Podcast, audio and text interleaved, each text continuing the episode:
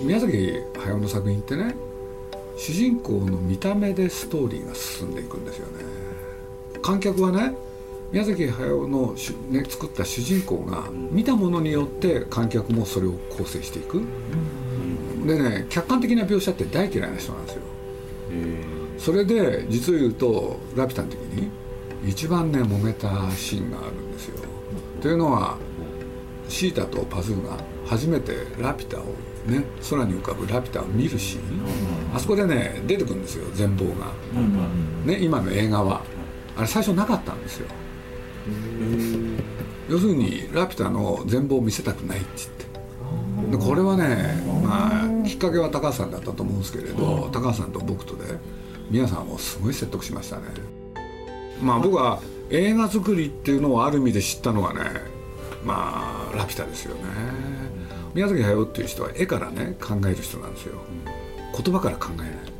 そうするとね最初にいっぱい空飛ぶいろんなものをね書いたんですよね。これで僕は当然それ全部使おうと思ってたんです。ね映画の中に。そしたらそれをね一個一個外していくんですよね。で本当に使ったのはほんの一握り。そしたらね皆さんに言われたんですよ。映画作りってこういうもんなんだよ。ってそれが映画の冒頭に出てくるいろんな空を飛ぶもの。があそうなんだと思って。いろいろ思いついたからって言ってそれを全部使っちゃいけない、うんうん、それを思い知った瞬間でしたよね。削りに削って。削ってそう。いいものを残していく。だから取材でもね僕なんかも言われたんですよ。当時記者なんかやってるでしょ？そしたら書くことの10倍聞けって言われたんです先輩に。で書くのは10分の1って鈴木敏夫のジブリ汗まみれ。今週は金曜ロードショー「ラピュタ魔女の宅急便秘話。そして今年のジブリはと題してお送りします。今年公開30周年を迎える天空の城ラピュタと誰もが共感できる少女の成長物語魔女の宅急便。宮崎駿監督の2つの作品が日本テレビ系の金曜ロードショーで放送されるのを記念して当時の制作秘話や SNS で盛り上がっているバルス祭りなどについて鈴木さんとジブリの制作業務部長の野中伸介さんが取材に答えます。あのまず「ラピュタ」ですけれども、はい、あのいろんなところで鈴木さんはあのスタジオジブリを作るきっかけになった作品というふうにおっしゃってますけれども、うん、鈴木プロデューサーにとって「ラピュタ」といえばどういう存在どういう作品になりますか？宮崎駿はね、実を言うとナウシカを作った直後二度と映画は作らないって。これはね彼の強い固い決意だったんですよ。これでまあなんでかっていうとね映画って集団で作るでしょそうなおかついいものにするためにはスタッフに対してちょっと嫌なことも言わなきゃいけない。でそのことによって何が起こるかっていうとね一本の映画を監督するっていうことはその厳しさゆえにいろんな友人を失うってことにもなるんですよ。そうするとねもうナウシカを作り終わってまあ少し経った頃かな。もういいって言い出したんですよ。二度と作らない。これで僕もね実を言うともううんまあ皆さんが宮崎駿がねそう思うならもうしょうがないなんて思ってたんですけれどそれがねなぜ その続けてやることになったのか。とはいえちょっと間空いてるんですけどね。まああのナウシカでねちょっとお金が入ったんですよね、うん、でそのお金をね使い道に悩んででその結果何が起きたかっていうとねドキュメンタリー映画を作ろうかとでまあこれご存知の方もいらっしゃると思うんですけれど柳川掘割物語九州柳川ですね、うん、そこの掘割をね、まあ、ある人が復活させるんですけれどそれを、まあ、見事にやってのけた人がいてその一部始終をね映画にしようではないかっていう話があってほんでやるのは高畑勲。そうすと宮崎駿もですねそれを作るのにもう儲かったお金をつぎ込めばねこれだったらスタッフの誰も文句言わないしいいんじゃないかなって思ったわけですよ。で始めたんですよね。ところがやってる途中でね あるお金はあったんですけれどまあ高畑監督なんですけどね。なんていうのかな。ちょっとお金を使う名人でね。途中からなくなっちゃったんですよ。半分ぐらい作ったところで。俺でまあ困り果ててね宮崎駿に僕は相談されて「鈴木さん」もしこれ続けて制作するとしたら俺の家も売らなきゃいけないしとかね。そういう話になっちゃって。ちょっと長くなって申し訳ないんだけど。俺と僕はねちょっとアイデア出すんですよね。もう一本映画作りますけどって。アニメーション映画。そしたら「え？っ?」て言い出したからね。もう一本作ればねいろんなお金の工面できるかもしれない。そしたらその映画を作りながら柳川の方も作るどうですか？って言ったら、まあ、宮崎駿っていう人はねそういう時に、まあ、非常に具体的現実的な人で5分ぐらいでしたね。ラピュタのアイデア喋ったのが。5分？天空に浮かぶねラピュタっていう城があると。ね。でそこを巡っての話。これで主人公の名前はパズー。そしてヒロインはシータって。俺で僕ねびっくりしたんですよ、うん、なんでこんなにスラスラって出てくるのかその段階でもう全て出てきたんですか？出てきたんですよその5分間の間に。ほ、うんで僕びっくりして「皆さんできてんですね」って言ったら「うん」って言うんですよ。で「なんでですか?」って言ったらね小学校で考えたって言うんですよ。それでそれでいいんだったらやるよって言い出してね。これで始まったのが「ラピュタ」うん、これノア君知ってるよねこれ？いやまあ知ってるというか後から鈴木さんに聞いて、うん、あそんなふうに作られたのかと。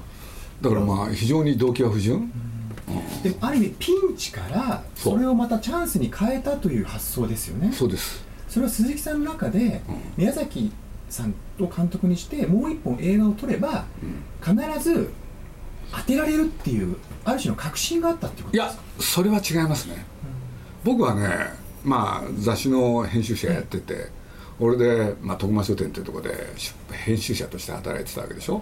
そのあくまでもねナウシカは、まあ、その中でのある種のイベント。で、まあ、この一本で、まあ、作ってる間楽しかったしね。もう二度と映画作らないと思ってたんですよ僕。ところがまあそういうことが起きたんでやることになった、うん、だからやるからには頑張ろうと思いましたけどね、まあ実を言うとナウシカで、まあ、東映さんが調べてくれたけれどその観客の平均年齢随分高かったんですね、うん、高かったって言ってもね18歳ぐらいかな、うん、そのぐらいだったと思いますけどね。今度作るんならって。ラピュタはねその年齢を下げたいって言い出したんですよ、うん。子供たちにそう。でなんだかっつったらやっぱりアニメーションは子供のもの、うん、だから大人に向けてアニメーションっていう手段で作品を作っちゃいけない。でナウシカでまさかねそんなに上がると思ってなかったって本人は言うんですよ、うん、それでまあねあの何が起きたかというと主人公はあのパズーえーと、とあれは12歳ぐらいかねそうそれぐらい。これでシータもそれにふさわしい年齢っていう、うん、本当にだからまあ本当にひょんなことからですよね。それがまたスタジオジブリを作る、まあ、ある種きっかけになってるってことですよね。スタジオジブリとして作るという。まあ、高畑宮崎っていう人はいいものを作るんでね、まあ、業界では、まあ、世間には知られてなかったけど業界では有名でそういうことで言うとねナウシカは、まあ、トップクラフトっていう会社でお願いして作っていただいてところがまあ諸事情があってねトップクラフトがあの実質なくなっちゃうんですよね。それでじゃあ今度はねどこで作ろうって。ほんでいろんな会社ね、まあ、宮崎駿高畑勲がお世話になった会社あるじゃないですか。でそういうのをどこかでやってもらおうって。これでね、まあ、僕なんかも一緒に高橋さんと一緒にぐるぐる回ったりしてねやってたんですけれどなかなかね引き受けてくれる会社がないんですよ。でさっきの話でいいものは作るけれど時間とお金がかかる。そうするとねなかなかこれねペイラインへ持っていけない。っていうんでまあ高橋さんと相談してたら高橋さんがね高橋さんが言い出したんですよ、うん、もう自分たちで作るしかないって。スタジオそう。ラピュタですけども最近はご存知のようにバルスというセリフをですね、はい、その瞬間にこうツイッターでつぶやこうという動きがもうこれ社会現象化してると言ってもいいと思うんですけれども、うん、このいわゆるバルス祭りっていうふうな形で社会現象化していることに関して鈴木プロデューサーはどういうふうに考えてどういうふうに感じてらっしゃるかっていうお聞かせ願います。これで誰が始めたんですか？誰ですかね？谷尾さんじゃないですよね。それは間違いないです金曜ロードショーではないです。それで僕これってねやっぱりテレビっての大きいと思うんですよ。なんでかって言ったらねあの同じ時間に同じものを見る。ってすごく大きい。そしたらそのバルスっていう言葉がね何時何分にねその声が出てくるっていうのは事前に皆さん分かってるわけじゃないですか。そうするとあの年末のカウントダウンそういうものに似てますよね。だからバルスの瞬間をみんなで共有しようってことでしょ？それはすごく分かりますよね。だからまあ誰が言い出したのかそしてそれをね誰が広げたのかそれは本当分かりませんけれどこれはテレビが大きかったんじゃないですかね。面白いって感じてらっしゃいますか？僕は僕は好きですよ。僕お祭り好きなんで。なるほど、うん、それはそう思いますよ、うん、うんあの今回金曜ロードショーで放送させていただくことで初めてあのスタジオジブリ作品あるいは「天空の城ラピュタ」という作品に出会う子どもたちも多くいると思うんですけれども、うん、そういう子どもたちに今今この時代にこういう作品を見ていただくことで何を感じてほしいと思いますか？やっぱり世の中ってね現実だけじゃない理想とか夢とかってあるわけでしょ、うん、そうすると現実以外の何かがあるんだってことを知ってもらう、うん現実原則ばっかりに縛られたら人間ってつまんないと思うんですよ。そうするとまあ宮崎駿っていう人はねもう少し現実に縛られてほしいんですけれど そっちがすごくね多い人だから、うん、今もね本当引退したでしょ、はい、引退したら普通はどうするんですかね？ね何されてるんですか？彼は引退したら普通はどっか引きこもる、うん、世間から身を隠しますよね。全然違うんですよね。毎日会社来てるんですよ、うん、しかもね旗見まで来てるんですよね。これ何やってるかって言ったら、まあ、美術館用の短編、うん、俺でまあそれ20時？まあ、10分の作品なんですけどね。10分なんですね、うん、あれはまあ本人がね何度も言う言ってるんですけれど俺が引退したのは長編だからねって言って。あれは完全は引退してない。最初とちょっと言い方が変わってます。あれね言い出したのはねあの長編からの引退ってこと言い出したのはね引退記者会見の前日なんですよ。僕忘れもしない。あの鈴木さんさって言うからなんですか断っとくけれど長編からの引退だからねってあれ？短編って何分ぐらいまで？10分まあ15分ぐらい前ですかね、うん、今もね作ってます。もう世間の人も知っちゃってるからでしょうけど「毛虫のボロ」っていうね。毛虫のボロ、うん、毛虫の一生を描くっていうんでまあずっとやりたがったやつなんで、うん、うん、それにねあの手段として CG を使ってねやるっていう。74歳もう75になってますね。1月5日が誕生日だったんで。CG そう。コンピューターグラフィックスでね毛虫を動かすって。頑張ってますよ。これも美術館美術館だけで見られる作品ですね。結構結構っていうのはかなり面白いですね、うん、もう全然ね引退した人のやってる仕事じゃないですよね。確かに でしょ？まあ引退じゃないいいんじゃないですかなるほどじゃあ短編はまた今後宮崎さんも毛虫のボロが終わっても作られる可能性もあるということですね。いやそれで収まればいいんですけどね。鈴木さんどういうふうに？こういやまああのある年齢を迎えてるんでねおとなしくしてほしいんですけどね。我々としてはもうどんどんアクティブに作っていただきたいと思いますちょっとねアクティブすぎるんですよね。まあ嬉しいニュースですねいや僕はね嬉しくないんですよね。1月22日は「魔女の宅急便」を放送させていただきます、はい、13回目だと思いますけれども、うん。あのこれ13歳の少女の成長物語ということであのスタジオジブリさんの「魔女の宅急便」はそういう物語になってますけれどもこのいわゆるプロット的なところは鈴木さんが作られたというふうに拝読したんですけれどもいやそれは違いますよ成長物語っていうそのなんだろう切り口というかを聞かれてっていうのかね。そのあたりを聞かせてまあ、テーマを何にしようかって2人で話し合ったことがあってこれでまあ宮崎駿っていう人は今僕いまだに忘れないですよね「魔女の宅急便」をやろうと。で本人がやることになったんですよね。俺でまあある日まあ、当時ジブリはね東京の吉祥寺っていうところにあってそしたら本人が多分悩んでたんでしょうね。それ何かなと思ったら「鈴木さん散歩に行こう」って言い出したんですよこれでねかれこれ3時間？ぐるぐるぐるぐるねいろいろ回って。で東京の吉祥寺のすぐそばに井の頭公園っていうのがあるんだけどあそこもぐるぐる回ったりして。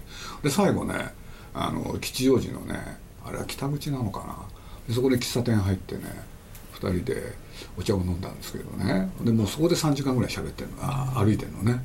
これでいきなりね何作ったらいいとってまあ原作はあるしテーマもあるんですよ。あテーマっていうかストーリーも、だからまあ僕が言ったのは思春期。こう言ったんですよ。だって皆さん思春期の人を扱ったことないでしょうって。そしたら観念を具体化するのがすごいうまい人なんですよ。うまいっていうのが秀でてる。そばにね喫茶店だとよくあれ何て言うんでしたっけ？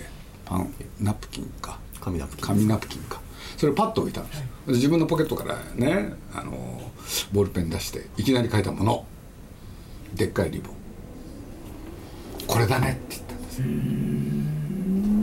これで僕なんかねな何と思うでしょ？そうこのでかいリボンがこの子を守ってんだって。それが思春期じゃないって。こっからスタートですよ。だからなそういうことを言ってすぐそういうことをね思いつくのは才能だよね。そうですね。だって野中君だったらさわけのわかんないこといっぱい言うじゃん。まあ抽象的なことはいろいろ言いますけど。抽象的じゃないんだよね。常に具体常に具体的現実的。ほんでねその大きなリボンが頭に乗っかってるって思いついたらもうあとはね好きなんですよ彼は、それでそばにジジがいる、そうするとリボンとジジによって守られる女の子これが思春期だろうってやつだよね。だからそういうことで言うとねキャラクターをどうやって作るか。ふっ降りてくるんですね。すぐ降りてくるんですよ。まあでも視覚的に表現するんですよ、映像的記憶力がいろいろある人なんで。それでまあちょっと自分のことなんでねその喫茶店での話の続きをするとね「鈴木さんの娘っていくつだっけ?」って「うん13歳ですよ」って「じゃあ13歳ってどういう子なの?」ってで彼は男4人兄弟、うん、そうそのぐらいの年齢の女の子のことが分かんないって。でその後何話したかっていうとうちの娘が具体的にどうなのかっていう話は嫌になるぐらいしましたね。なるほど。それでそれが終わった後すっきりしたっつってねじゃあスタジオ帰ろうかっていう。これがきっかけでしたね。そして魔女の宅急便が生まれたと。いうことですね。あの魔女の宅急便でいうとあの宣伝展開もいろんな分岐点になったというふうにあの鈴木さんもいろんなところで述べられてますけども大きなあの転換点というか。あのいわゆるそれこそ宅急便屋さんっていうのが、あの制作費の出資、うん、やってくれたんでそうそこも非常に大きな協力やっぱ大きかったですよね。だけれどその宅急便っていうのは一つの商品名。だから宮崎駿はね最初そこの一番偉い人に会う時確か小倉さんあの江ノ県の孫かなんかでね。そしたらこの人に会った時にねあの宅急便屋さんのね社員教育になるような映画は作りません、これをはっきり言ったのをいまだに僕よく覚えてますね。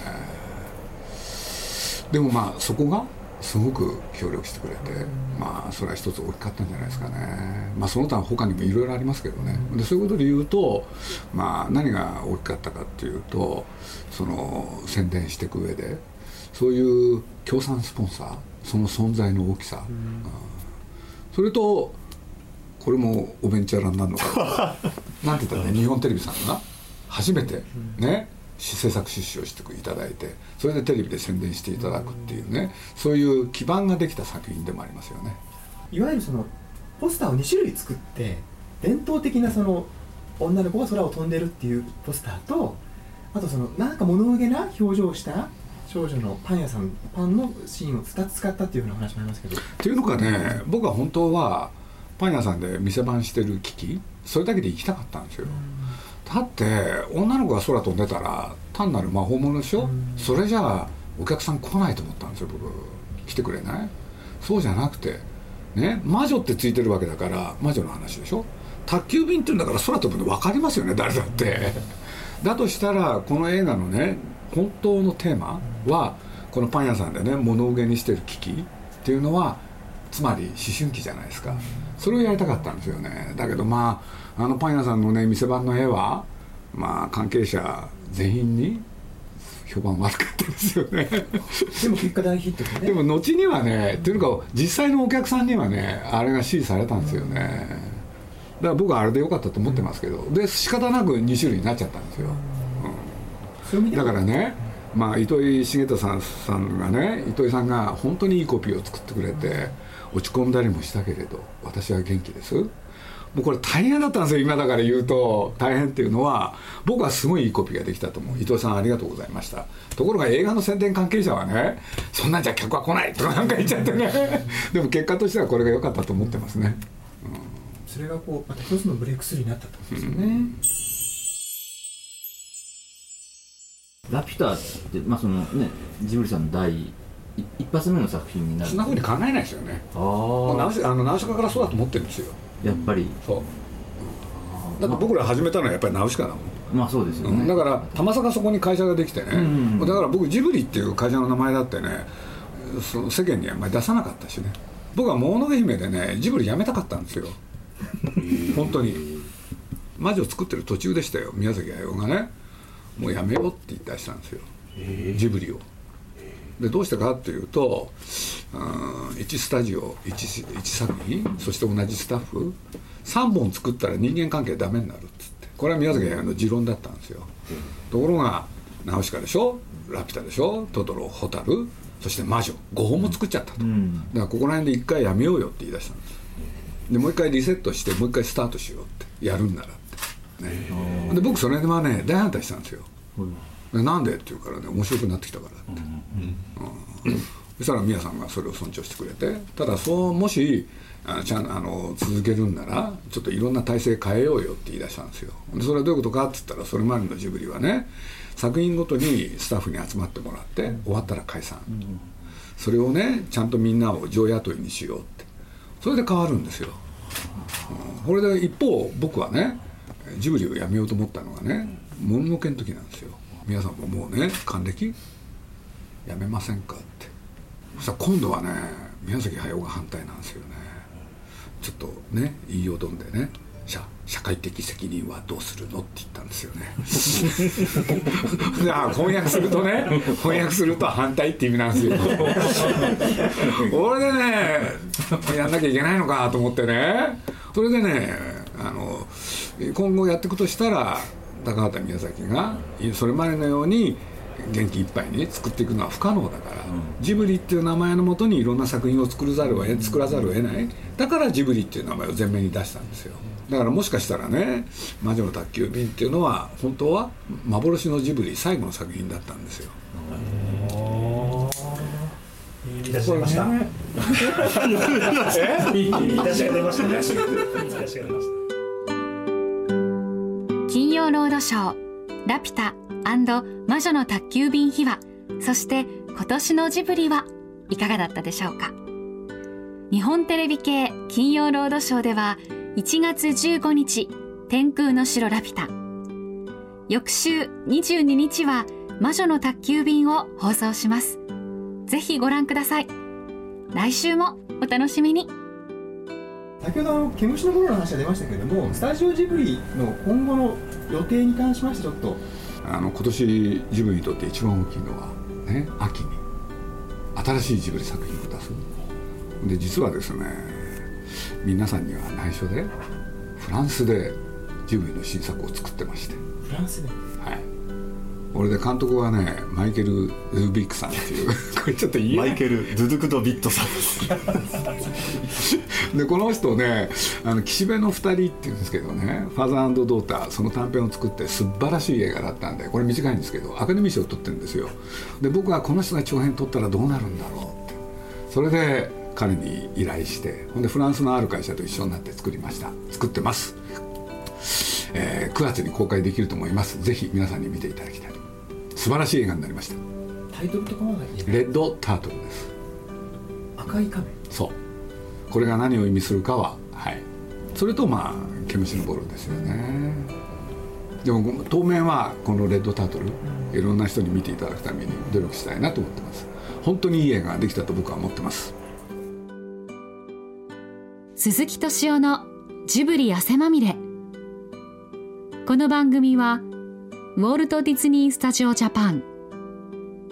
街のホットステーションローソン。朝日飲料。日清製粉グループ。au ブルボンの提供でお送りしました。